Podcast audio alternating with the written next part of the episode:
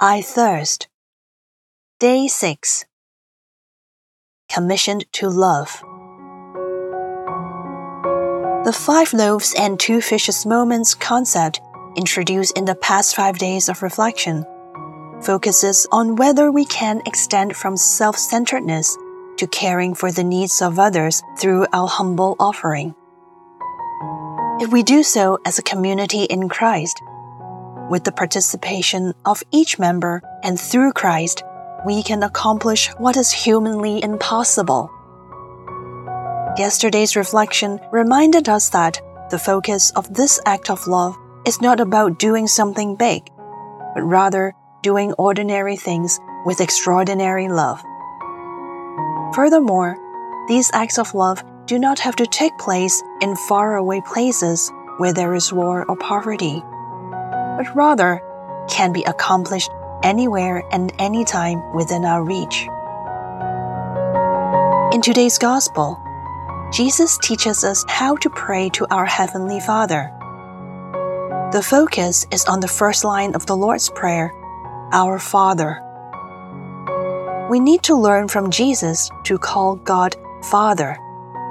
It is not just a title of reference on our lips, but an Abba Father, that we cry out from the bottom of our hearts. Since He is the Father, He will surely listen to the prayers of His children, especially when we fulfill God's commands of love for one another. And the five loaves and two fishes that we are willing to offer will surely please our Heavenly Father and will be multiplied in the name of our Lord Jesus.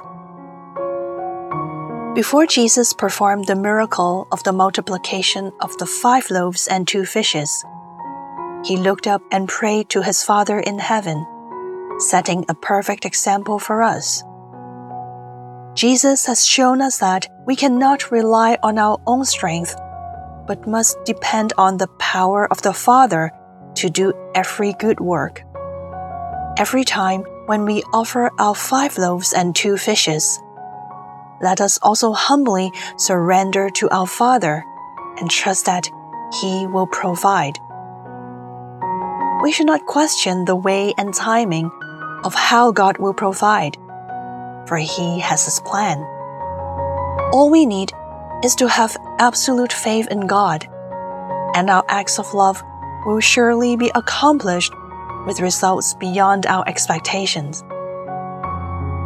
Yesterday's reflection also mentioned that those who need our attention may be close at hand. Sometimes, the needs of these people cannot be fulfilled by anyone else, but only by you and me. Dear Father, please reveal to me whom you want me to pay attention to today. Please show me why it is not someone else, but I am needed to fulfill the needs of the person whom you have revealed to me.